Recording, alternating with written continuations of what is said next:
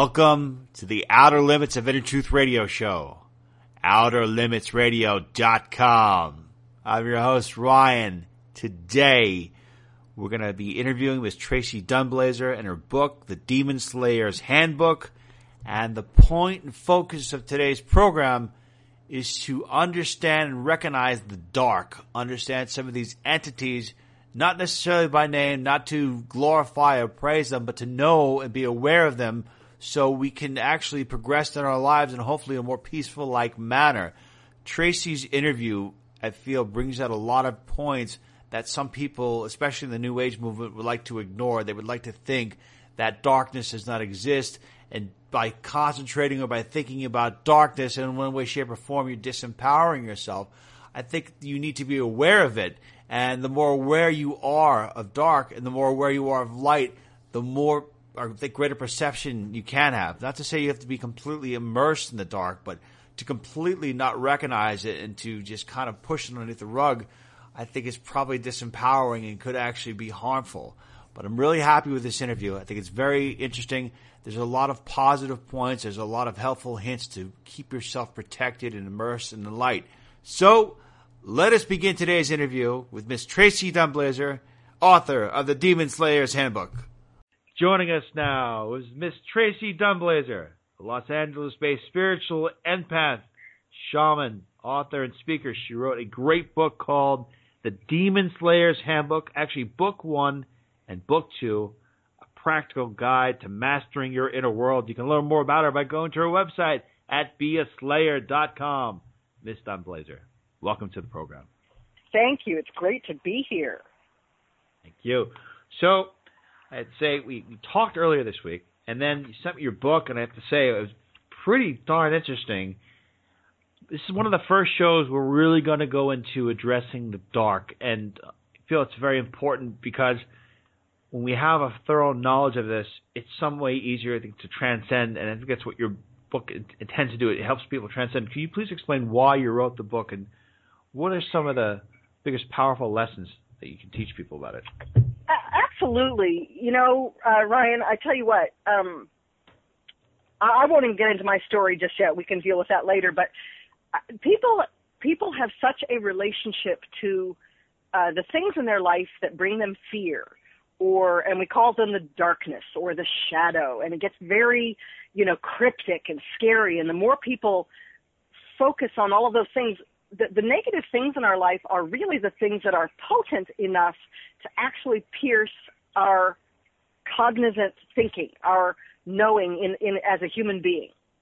And when we talk about uh, demonic energies or other entities, otherworldly entities, we ha- we are human beings with a physical expression, and all of the other la- layers of energy that derive from us and extend to connect with the Creator, whatever religion you are, whatever your relationship to that is, if you're to your higher self or the universe or however you conceive of it, it's all of those other layers of energy which are multiply multiple different vibrations of energy. They're just not physical. Which means we don't have to fear them. The more we understand the other vibrations of energy and the nature of how energy works, and how we as human beings dictate and are in complete control and in complete power of our choices here in the physical realm, the the the less the, the more positive our lives are going to be able to be.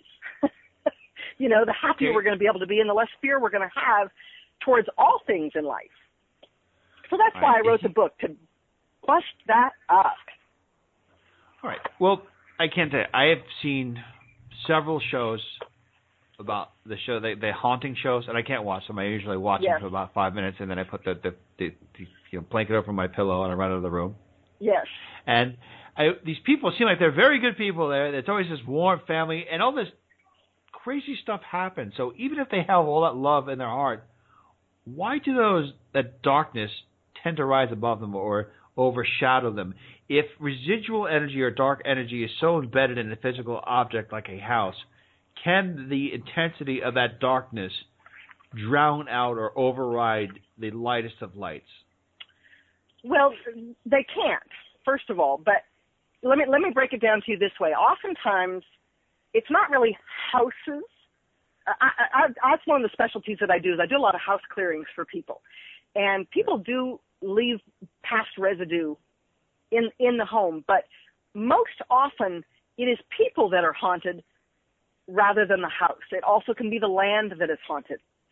Um, and when people come to a haunted place, it is the nature of their energy that attracts them to it and, and pulls up their own, everybody has their own spiritual imprints or patterns, things that they come into this lifetime uh, with, a sense of knowledge about things. Sometimes people call them past lives. You can, sometimes people travel with entities. You can, there's a lot of different ways that you can recognize that people come already locked and loaded with a lot of information. And when you bring a person who is haunted or they're becoming aware of the different levels of energy that they, they themselves are carrying, it often is lit up in situations around them.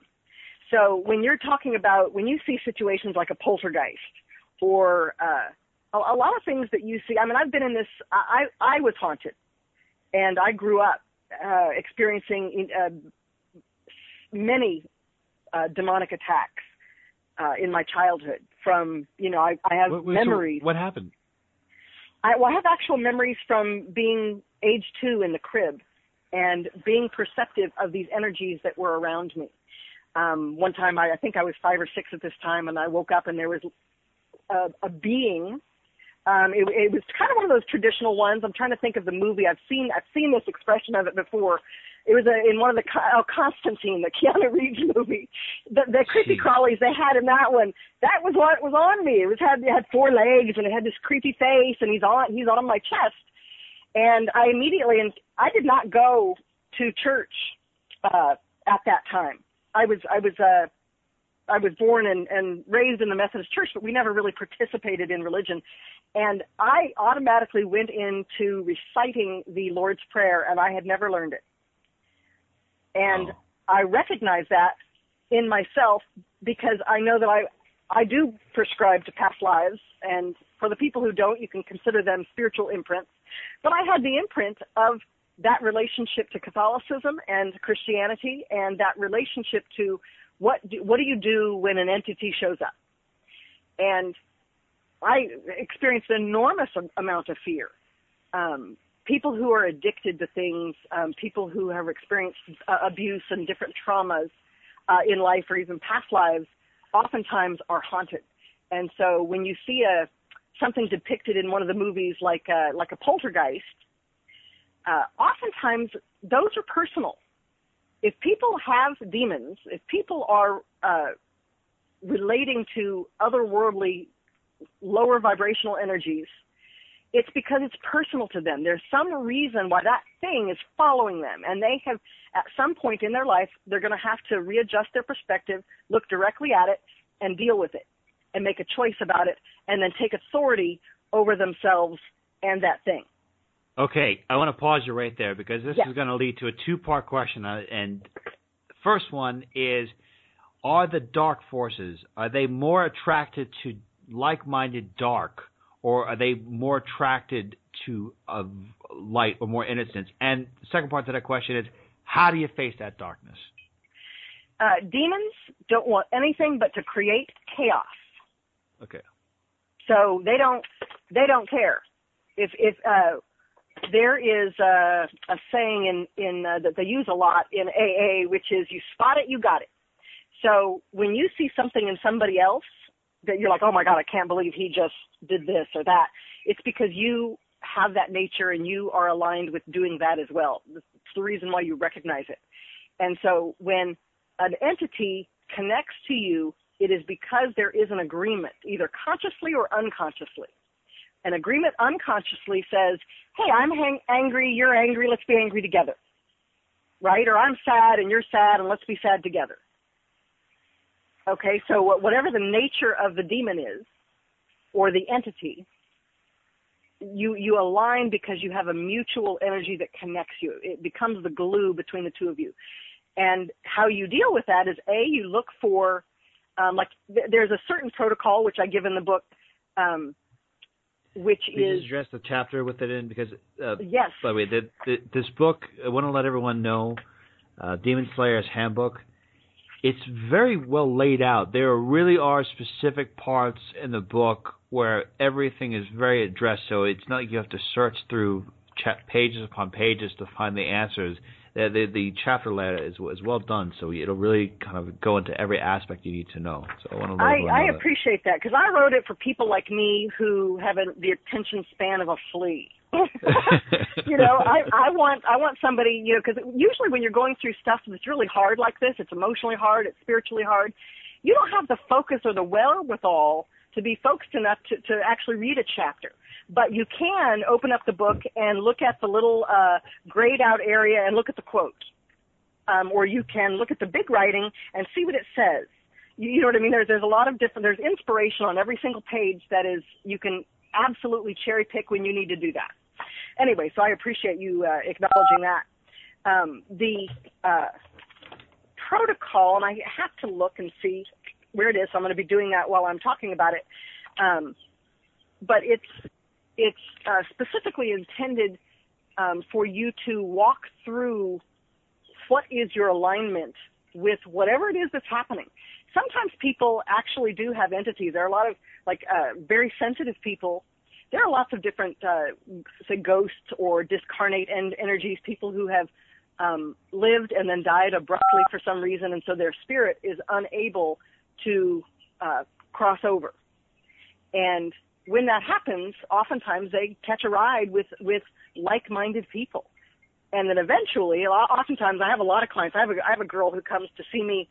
Every time she comes to see me, she's got an entourage with her that she has collected since the last time. Sheesh. And uh, and go ahead. Well, where, where does she pick them up? Is, she, is it like Uh, a Well, I don't, you know, many places, lots from her neighborhood, and she must be near a hospital because she always seems to.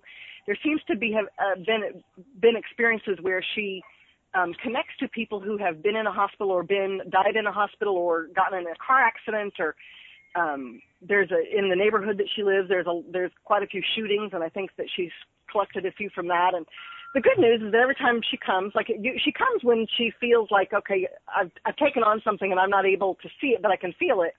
That's when she comes to me, and we I walk her through the process, and we are able to deliver all these spirits to where they need to go. you see someone, if you're going to face this darkness, what are, I mean, if you what do you do? Can you sage? Is that helpful? Can you use lavender oil? Is that helpful? Do you how do you really address and get rid of whatever entity and how? What are some of the signs that you might have an entity with you or messing with you? Um, well, one of the things that I, uh, any ritual that you do is an acknowledgement of your commitment for freedom and transformation on whatever level you need it on. Okay? So that's what ritual is. It's not the, the, the, when, when there are, they're in cultures, they have specific rituals that, that have been done sometimes for thousands of years. And they're potent because, you know, hundreds of thousands, maybe even millions of people have, you know, like the, the, the, the speaking of the rosary. When you are praying the rosary, you know, millions of people on the planet have read the rosary. And so that has a particular weight because you are connecting with the intention of all of those people on some level to do what they need to do to transform what they need to transform. That's why people go to church. Okay, but the reality is, is what, whether or not you go to church or whether or not you do any of these rituals or whether or not you make up your own, it is your own proof to yourself of your commitment to call on, recognize, and uh, embrace the change that is in fact on its way to you. The minute you ask for it, it is it is on it's it's already there, and you just have to find a way to open yourself to it. And oftentimes we have. Go who's ahead. granting it though? Who's granting it? Is it is is it part of who's granting you the the, the freedom or the power? Um, it is your uh, this gets into the concept of God, uh, but God is not you know a man or a woman or a thing per se. It is it is the the transformative nature of creative energy. How do you like that?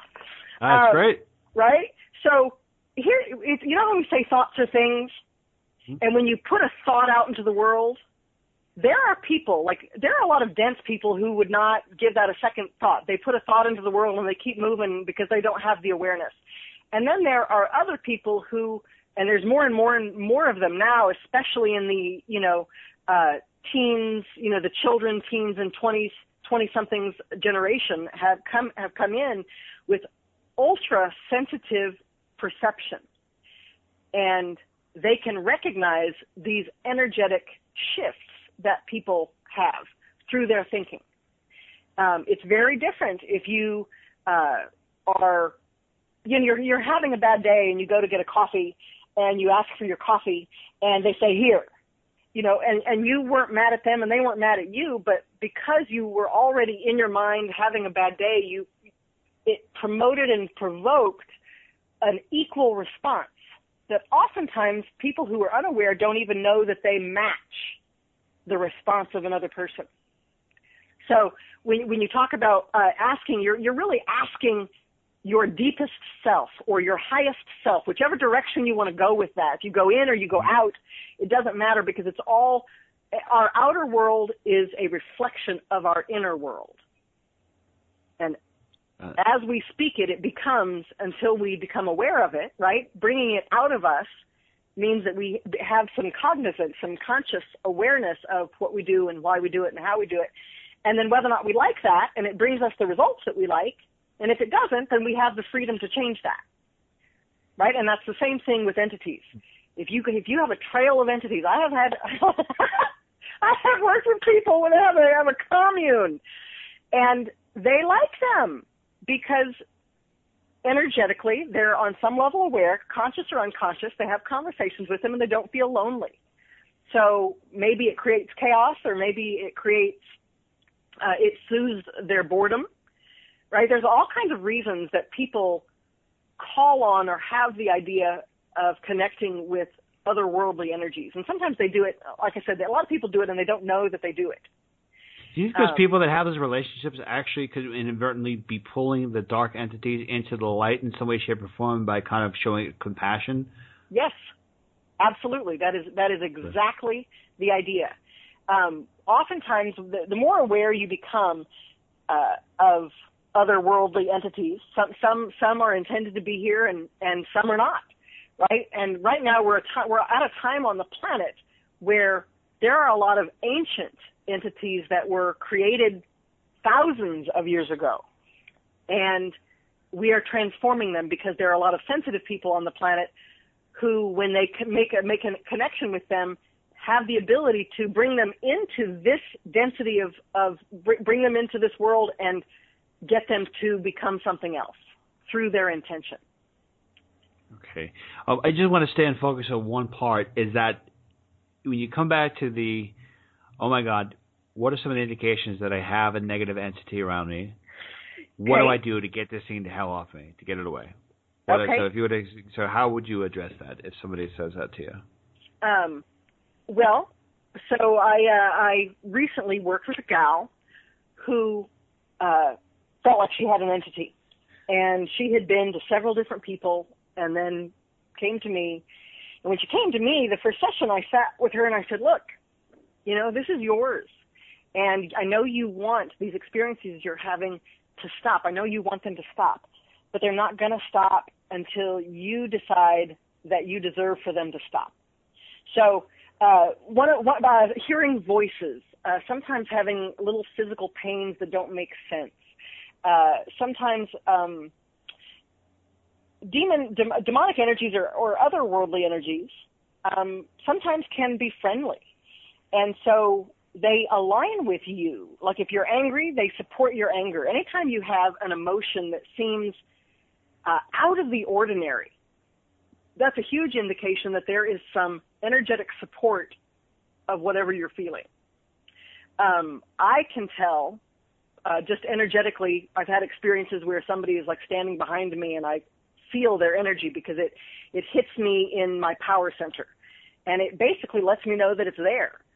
And in those kinds of situations, I, I, I have a philosophy. This is, this is, this is how I work. Um, I nothing can come to me that does not want to be transformed. And so if something's getting my attention, I'm going to address it. Uh, who are you? What do you want? Why are you here? How did you get here? You know, you you ask yourself these questions. You know, a lot of times if, if people like if you really think that you're being haunted in some way, say, "Hey, am I being haunted? Who are you? What do you want?" Sometimes you'll get an answer. Well, actually, you know, such and such happened. right? It's it's the people that have the awareness that have the most sensitivity to it.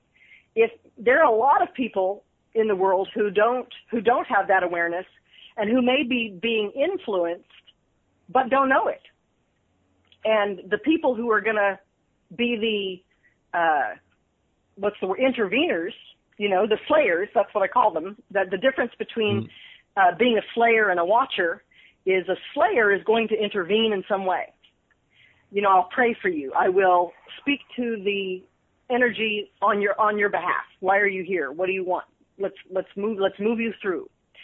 Uh, Saint Michael is a angelic being that uh, many religions re- recognize as a demon slayer, and for many people, he's uh, many people are comfortable. There's there's uh, there's a, a rendition of him in many different religions. Um, uh, Zhong Kui is one in Chinese uh, belief systems.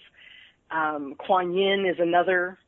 So they're all uh, higher energied beings who have the ability to say no. Jesus is definitely one of them. Jesus delivered people of their demons, right? And demons, if you just want, if you want to consider, if you don't want to personify them with the idea of a name and a personality and a reason for existence, the reality is, is they, you know, all energy, all life has intelligence.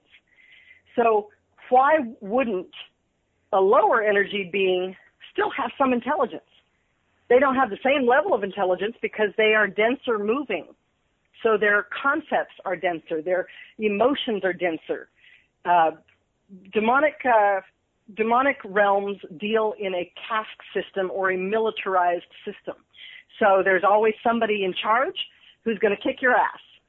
And uh, the entire system is perpetuated in fear. So back to your question. I'm, I'm going to try to stay stay with you on this. Becoming aware. If you if you think you're a person that's haunted, you know, by all means, get the sage, sage out the house. But be willing to sit in a mindful position in your home and say, "Hey, what's going on here?" You know, uh, if you have the slightest bit of fear about it, call in Saint Michael. Call in any, you know, uh, archangel or higher, uh, higher being, angelic being, to call in the protection, or you can surround yourself with white light. Something to remind you that you are the one in power. You are the one in control. Okay? You say what comes here and what leaves here. You do. And any any person who is dealing on this sort of a level is learning to set that boundary. Okay, that's the most important thing, uh, Ryan, is that people are learning to set boundaries with themselves and their own self mastery, and then with others. You know, no, you can't speak to me that way. No, you can't do that to me. No, I won't tolerate that.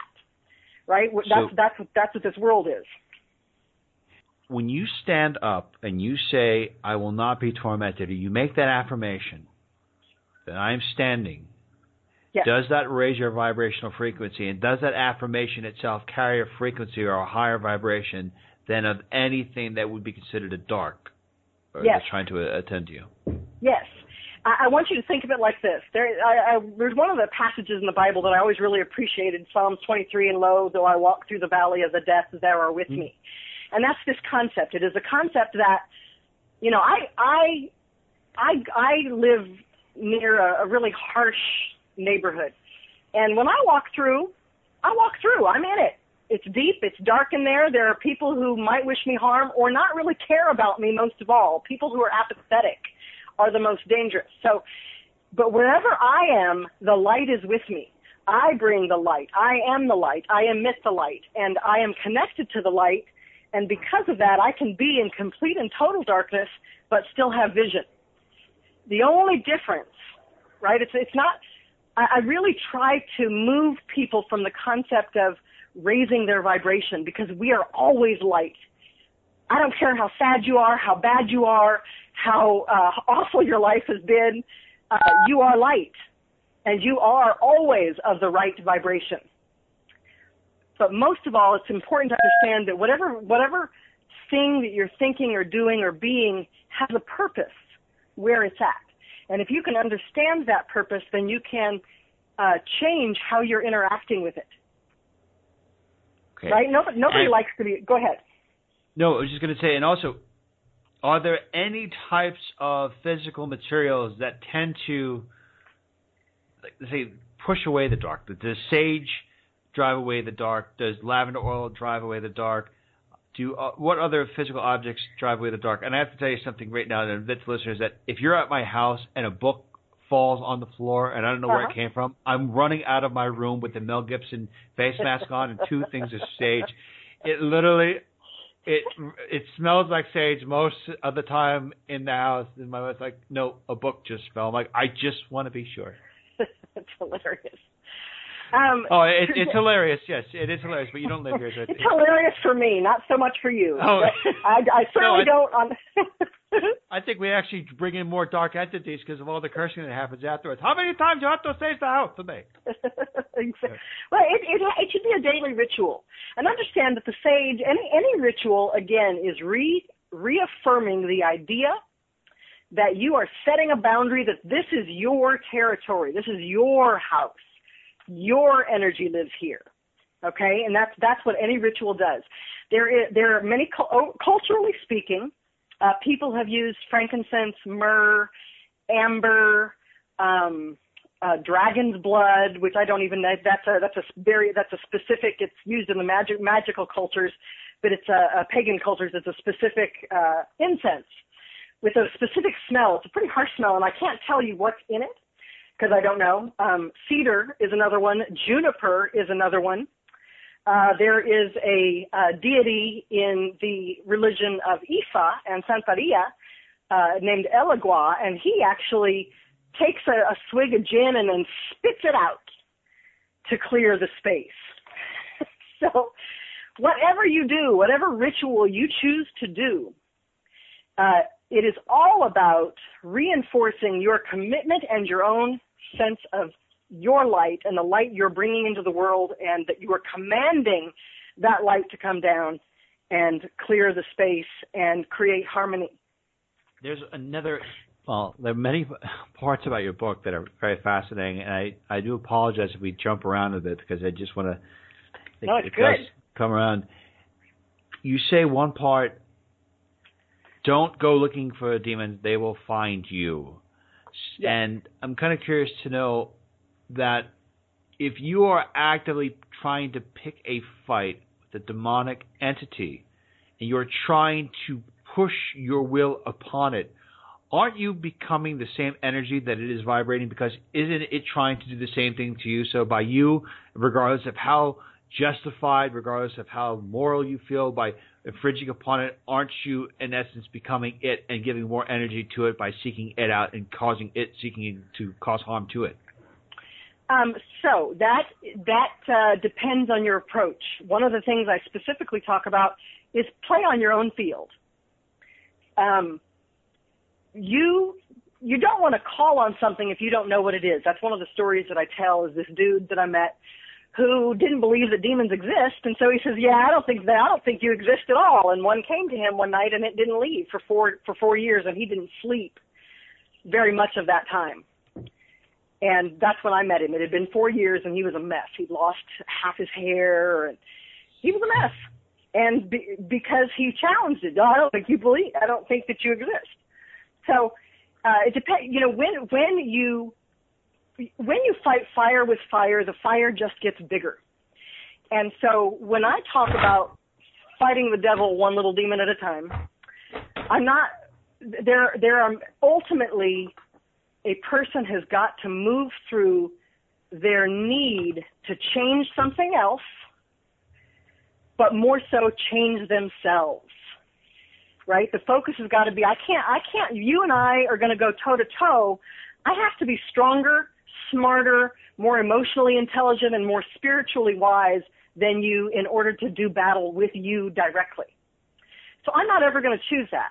I'm just going to do me. I'm going to be me and I'm going to be the most powerful me that there ever was. And so we either align, you either align with me on that or you move away from me because that's how the universe works whatever you put out there, whatever you're afraid of is the first thing that comes to you. Right? So you don't necessarily do battle directly with a demon. And, uh, you can, I, I've had many, I've done many deliverances where it was not, uh, for lack of a better way to say it, it was not the time or the karma for that demon to be transformed in a particular way. And so all they did is move away from the person I was working with. And in the in the story of the the gal I was just telling you about, she still suffers because there are some things that she has to face within herself and transform within herself in order for her to feel that she is powerful enough to own her own space.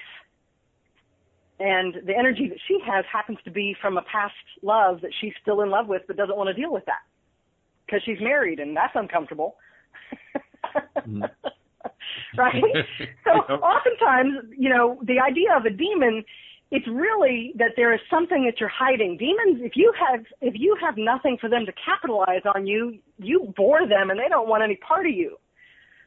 That's the truth. But if you have so, something yeah. Go ahead. So, all right. So, what, like, what would be some of the things that would make you make you desirable? Like, what? Uh, some, uh, does and this is there's actually sorry. Let me. I'm gonna I'm gonna start this question. Three, two, one what would be some of the things that would make you desirable to demonic entities? And as far as some of the things, uh, does pornography, marijuana, alcohol, any kind of drug abuse make you more vulnerable? Uh, it absolutely 100% can. It really it depends on your level of mastery. Um, pornography is a way that people feed themselves without having to deal with their intimacy issues right? You know, hey, I can watch that and get off and, and be good and no strings attached, right? That's one of the reasons that people watch that kind of stuff over and over. And when it becomes an addictive thing, it's because it's actually changed the chemistry in their body, as does uh, any other form of uh, uh, addiction or uh, substance. So you have to deal with it on many levels. Again, if you have demons, they're personal to you. You're not, you know, it, it is, it's, it's less common. So uh, again, we go back to the idea of agreement. Uh, I'm angry, you're angry, let's be angry together. So uh, the mob mentality. Oftentimes, that's that's one of the things that we people really tried to understand about the mob mentality, and it is actually uh, that there's a spiritual when a group of people align with the same idea and energy, other energies of, of a spiritual nature that are not incarnate can align with that energy as well and and give it what appears to be superhuman power, right? And and the same for good. That's when miracles happen, right? The guy who sees, you know, the car that's dropped on the baby and he runs out and lifts it up because he is not going to walk away without that car being lifted off that baby because he has decided that and that's what's going to happen. And the spirits come up and they help him, right? And these are all things that most people don't, they're not aware of, of the other energies that are influencing around them, right? but they're there and they help. And that, so that's when, when, when things get otherworldly, it is always guided by the nature of the person uh, that's calling that's calling on an intention for a creation or support in something. Um, so, like I said, any emotion, sadness, grief, depression, anger, uh, frustration, um, humiliation, feeling devastated, uh, all of those kind of, being disappointment. You know, when, you know, I don't know if you've ever experienced this, but if you are disappointed in one part of your life, it, pretty soon that that energy becomes pervasive, and you become disappointed everywhere, and then you expect everyone to then disappoint you, and therefore you're always disappointed, and that's when depression comes. Okay. Right.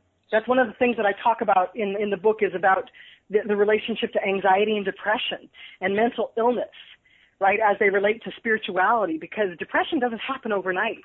It's been, you know, if you get to the point where, where, uh, you know, um, rock bottom looks good on you, you know, you're sleeping for five days out of seven, right? When you're in that position, that didn't happen overnight. It happened slowly but surely over a long period of time, and now you're stuck in the chemical rhythm of that thing.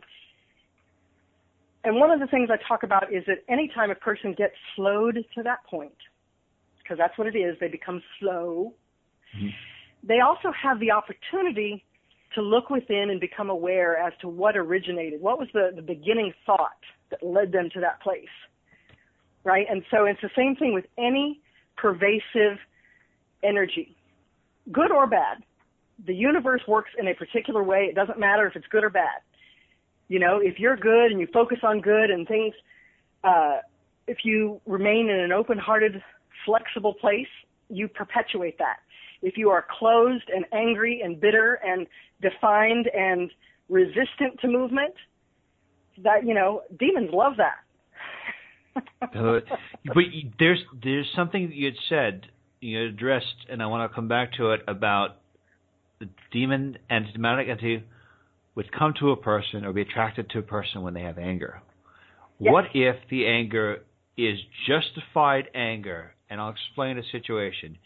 You are locked into a belief pattern that is very limiting, that is very controlling, that is causing you to give of your power, give of your divinity to either an institution or another human being you realize that this is a lie, you break away, or yes. you come to other realizations in your life, and you realize that the ways that you've done, or the, the lives that you've lived, is no longer applicable, and yes. you have that anger, and it's yes. justifiable anger. Even though you are pulling away from one control mechanism and reclaiming your divine self, does that still draw a demonic response? Wouldn't they want to? Wouldn't they kind of back away from you at that point? Um, that's a really great point to bring up and for us to, to reiterate a few things. Uh, anger is, is an amazing, one of the things I talk a lot about is the idea of negative emotions.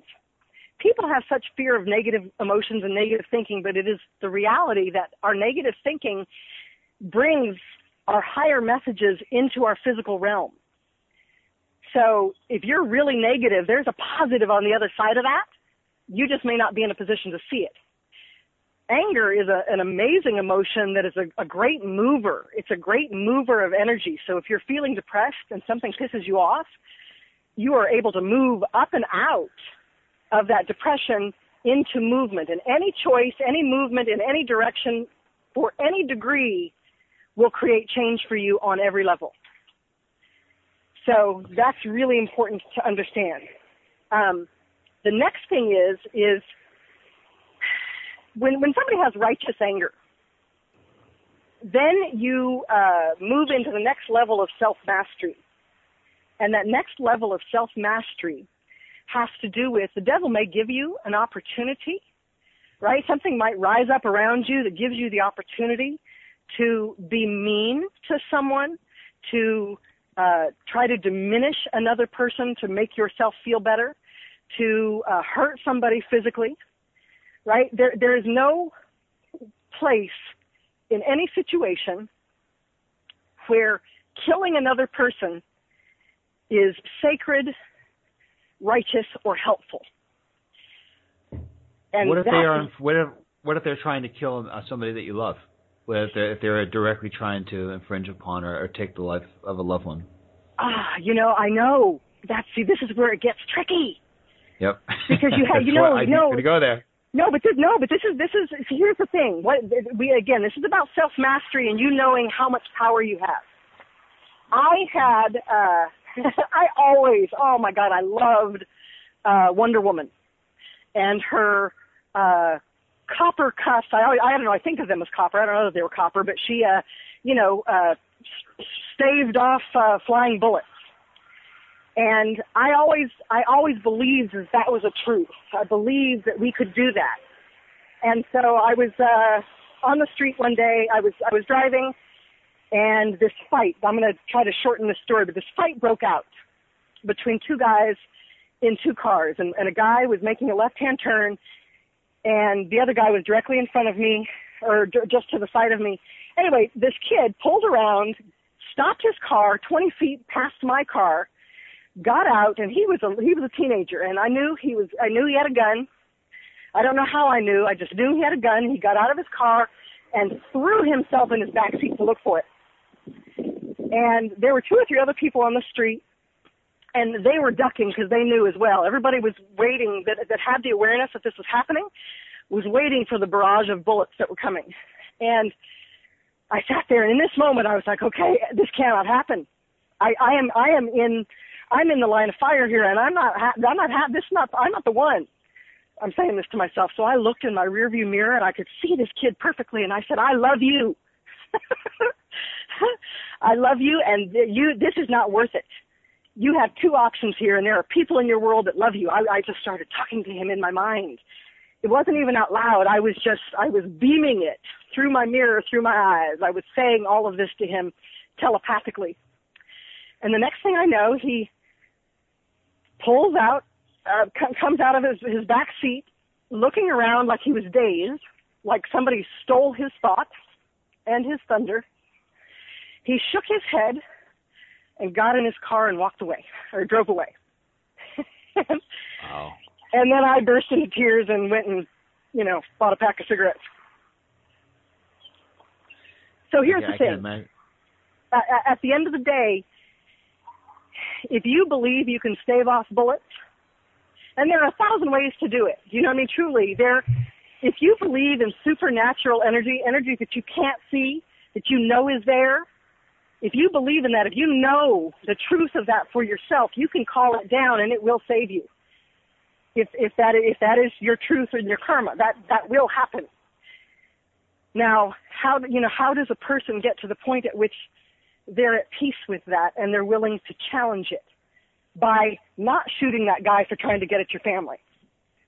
You know, I'm I I'm not a the the thing about me and what I have learned is that you can't you know, as much as I would love everyone to think like me, and I say that slightly facetiously, but then slightly not, the reality is, is you can't judge people for where they're at because we all are here for the same, uh, with the same desire to, to have fun and to transform ourselves and just to recognize our, our spiritual power in a human experience. You know, and who am I to judge what is right for you?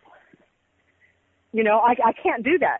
You know, what, what, what the actions that you take, there is a right choice in every opportunity you get to make one for you. That unless I'm willing to completely walk in your shoes and know you, know what that is, I can't judge you. And oftentimes when I am, because I am an empath, that's what I do is I do walk in people's shoes and I do witness why what they did was the right thing. And that's, you know, that, again, it's not me to decipher what is right for somebody else. It's right for me to be who I am and to encourage and empower and educate people who don't know what their power is just yet. And hopefully there'll be a, you know, a 51% shift at some point that changes everything. On page 58 of your book, you say that laughter is the best medicine. And it seems that if you're laughing very hard, you're what? You're sending a tsunami of positive energy, wiping out darkness. Does darkness not have a sense of humor? Because there's always this idea that you know, I tend to have a very dark sense of humor sometimes, where I can laugh at stuff.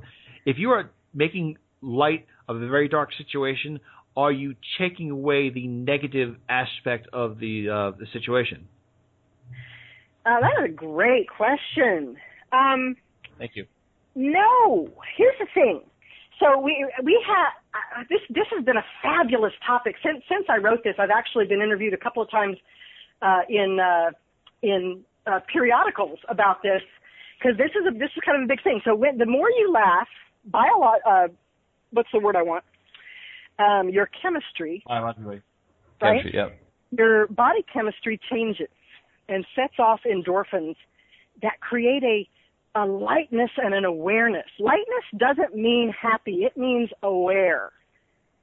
Okay, darkness and de- just means unmoving and dense. It doesn't. It doesn't mean that uh, it's good or bad. It just means it's unmoving and dense. It's thick. It's heavy. Okay, So that's really important to, you know, I want to, I want to keep reiterating that to folks that if something is dark, it doesn't mean it's bad. It means it's dense and heavy and hard to move. Okay? So laughter helps you to move it. When people have a dark sense of humor, as I do, as well, um, it's because we are learning to laugh at the harsh truths of life. True humor comes from recognizing the human folly at the universal truths. You know, uh, we're all going to die someday. So any illusion that we're not is just not truthful, right?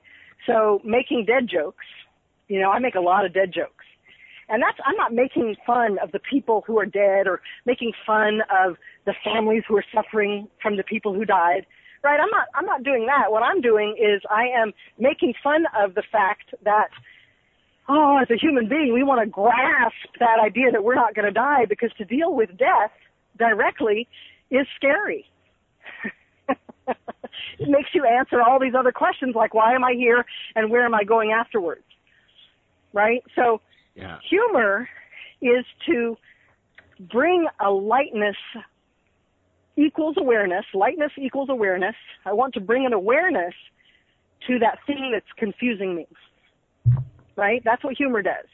Now, when humor, like if, if you, uh, people oftentimes make fun of people who are uh, not the same as them, right? They consider them in a diminished capacity and they think that's funny and they make fun of them, right? But the joke is really on them, right? When, when somebody is ignorant and they make a, in quotation marks, funny joke about somebody, their race, color, creed, religion, um, body type, whatever, sexual orientation, when people make jokes about those things, it's because they are afraid of them. And the joke, the laughter, even if it, they, they actually have a visceral laugh, right, that's bringing them a, a closer to the awareness of what they're afraid of about that thing. Okay, that's, well, that's the, go ahead. Sure. I was going to say that in uh, American culture today, as I can observe, I think there seems to be this over hyping of being outraged, perpetual outrage, where I'm offended by everything. And I feel that when people say I'm offended, they basically announce to the world that I am basically a weak person or I have no power. Your work, other external stimuli controls and dominates my reality, and I have no control over my emotions. So I need to have someone else control my emotions for me. And I'm saying that in the sense that when you have a society that's perpetually outraged and everyone's offended, in one way, aren't they giving the demonic entities uh, basically a, a buffet of, of energy to choose from? Isn't there coming a point where you need to kind of disconnect and not let the external stimuli affect you, hence being pulled into the collective that is being weighed down with darkness? Okay, so um, that was very dramatic sounding. Thank you for that. That was amazing. Uh, so here's the thing. Uh, the people who are offended, th- there's this whole new awareness about emotional intelligence. I'm an empath. There was a time in my life where I was, you know, I want to use the F bomb here. I was F bomb offended about everything. And because literally, physically, if somebody said something that was offensive to me, it felt like you just punched me in the gut. And I had to process that. Literally, physically, emotionally, mentally, I had to process it. I had to cry it out. I would cry for days sometimes. Right? And, you know, definitely could you say I was, you know, emotionally weak? I don't know if it's weakness or strength, but it's receptivity. There's a whole other le- level of receptivity that certain people have and not everybody is that way. But if you are a person, so we're going to speak directly to the people who are offended. Okay. okay. Those Listen people, up, you weaklings. Sorry. Yeah, you you bunch of weaklings. You bunch uh, of crybabies. You wussies. you sniveling crybabies. Man up. Right. I'm offended. Go ahead. Those people have an experience that other people don't. and it is one of a visceral response to what's being said because it's connecting with them in a personal way. And what we need to do, and, and, and their offense, is letting them know that. And when they align with a bunch of other people on the planet, they align to let the rest of us know that what's happening is not good. It's just not good. You know, and, and there's nothing bad about any of that. Truthfully, there's nothing bad about any of that. So what we want to do in that case, right, is to recognize that uh, you don't have to spend one second of your time focusing on the crybaby. You can pray for them, or you can say, you know what, I ain't got nothing for you. Adjust your attention to whatever it is that you're doing. But just know that this is their process to wellness. This is their okay. process to transform a deep seated karmic spiritual pattern that is pervasive in a lot of people. So the more you you see, you, you're talking about the the I, I was you said it so beautifully. The group of people being anchored by darkness, it's, right? Yeah. When when you when when there's a group of people anchored by darkness, it's because the, the, what they're what they're fighting for, what they're bringing to bear, what they're bringing out into the open, is something that we have ignored for hundreds, possibly thousands of years. And we can't have it anymore. And it has left this archetypal spiritual emotional wound that can only be processed by the thousands of people being offended. In the book, you really talk and go through all the chakras, and if anyone's not familiar with chakras, they're apparently they're energy portals that when they're all balanced, you're you're very in line to certain things. Can you please ex- explain the significance and importance of the chakras, and also when they are out of balance, does that make you more vulnerable to demonic attack? And what chakras would you say would be a biggest priority to protect? Like if one chakra is weak, will that cause a cascading effect? If there's one chakra you should be protecting, which what chakra would that, would that be? Well, those are all very interesting questions. So, uh, chakras are the energy portals or centers that are in alignment with our. Um, uh, I just had the word and then it went away from me. Um, our system, our central nervous system, and our system of adrenals or adrenal system. Okay, so each chakra uh, is governed with a part of our adrenal system, our heart, our pancreas, our genitals, um, our root chakra, which is just uh, below, uh, in between the legs to connect into the earth, um, and then it goes to the heart, the the throat, the third eye, which is in the in the center of the forehead, and then the crown chakra, which is your higher uh, connected chakra, which aligns you with higher thinking. Um, it connects you with uh, angelic beings and higher frequency beings. So uh, each chakra um, brings more energy and releases energy from for, from different parts of your body and from different part different different frequencies of emotion. You know, we'll say that anger is an emotion, joy is an emotion, happiness is an emotion, disappointment is an emotion, right? So our chakra system is our our uh, our exhaust system to take in new energy and replenish our body and our, our light body with new energy. And it also helps us to clear out energies that are no longer necessary for us. Okay? So, uh, rather than focusing on the importance of protection, I think it's, it's important to, to recognize each chakra, what it aligns with in the body, because that's usually when people, uh, if somebody has a lot of anxiety, a lot of the time. They are dealing with their uh, second and third chakra. And your third chakra is how you relate to the world and how you perceive that the world relates to you. It is your energy power center. Okay, so how powerful you are in the world, how good you are at setting boundaries, how uh, good you are at being present um, in your physical life, managing money, right? That's that's all governed by the third chakra. So if you're having a lot of anxiety, it's important to say, gosh, you know, why am I having this anxiety? What, what is either there's a lot of energy coming in and that's overwhelming to my system, or uh, there's something that's there that's blocking it from moving. And that's what you need to know, right? It's, it's less about protecting any, any uh, no single chakra has more significance from the others. They are all, they all work as a system together.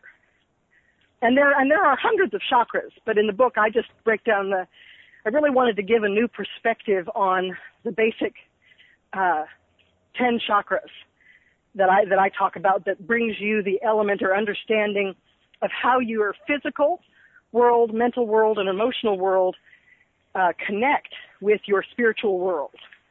Right now, I wanted my my goal in, in every chapter in the book was to to bring these ideas home to something that's tangible that every single person, I don't care who you are or what you believe, you can go, oh, huh. You know, I never thought of it that way, but that makes sense. So, uh, one of the things that we do, so when you're talking about the idea of protection, what you can do to create an alignment and help your body to keep a flow of energy is to run energy, which is basically focusing on, like as if the sun is uh, shining brightly above your your head, and it's beaming down this beautiful golden ray of energy that just fills your entire body, and then it connects to the earth. And that's it. Just feel that hot, warm, golden ray of light moving through every part of your body down to the earth. And if you did that two or three times a day, or when you have anxiety, or when you feel sad, or when you feel confused or tired, it'll be helpful. Excellent. Miss Tracee Dunblazier, I want to thank you so much for a great, fascinating interview. We're going to have you back for a part two, talk about the Demon Slayer's Handbook, part two. You can learn more about Miss Tracee Dunblazier, a Los Angeles-based spiritual empath shaman author at BeASlayer.com. Again, the book is the Demon Slayer Handbook, part book one, and we're going to have her back for part two. Thank you so much for being with us, Tracee. Thank you so much. Okay, everyone, that concludes today's edition of the Outer Limits of Inner Truth Radio Show. Special thanks to our fantastic guest, Miss Tracee Dunblazier. Special thanks, as always, to our virtues, Miss Carrie O'Connor, Miss Laura Lynn, Miss Constance Stellis, and Miss Lisa Kaza. To learn more about the Outer Limits of Inner Truth Radio Show, please go to our website at OuterLimitsRadio.com. Till the next time we meet, my friends, wishing upon you an abundance of peace, love, and beers. Take good care. Thank you so much for listening.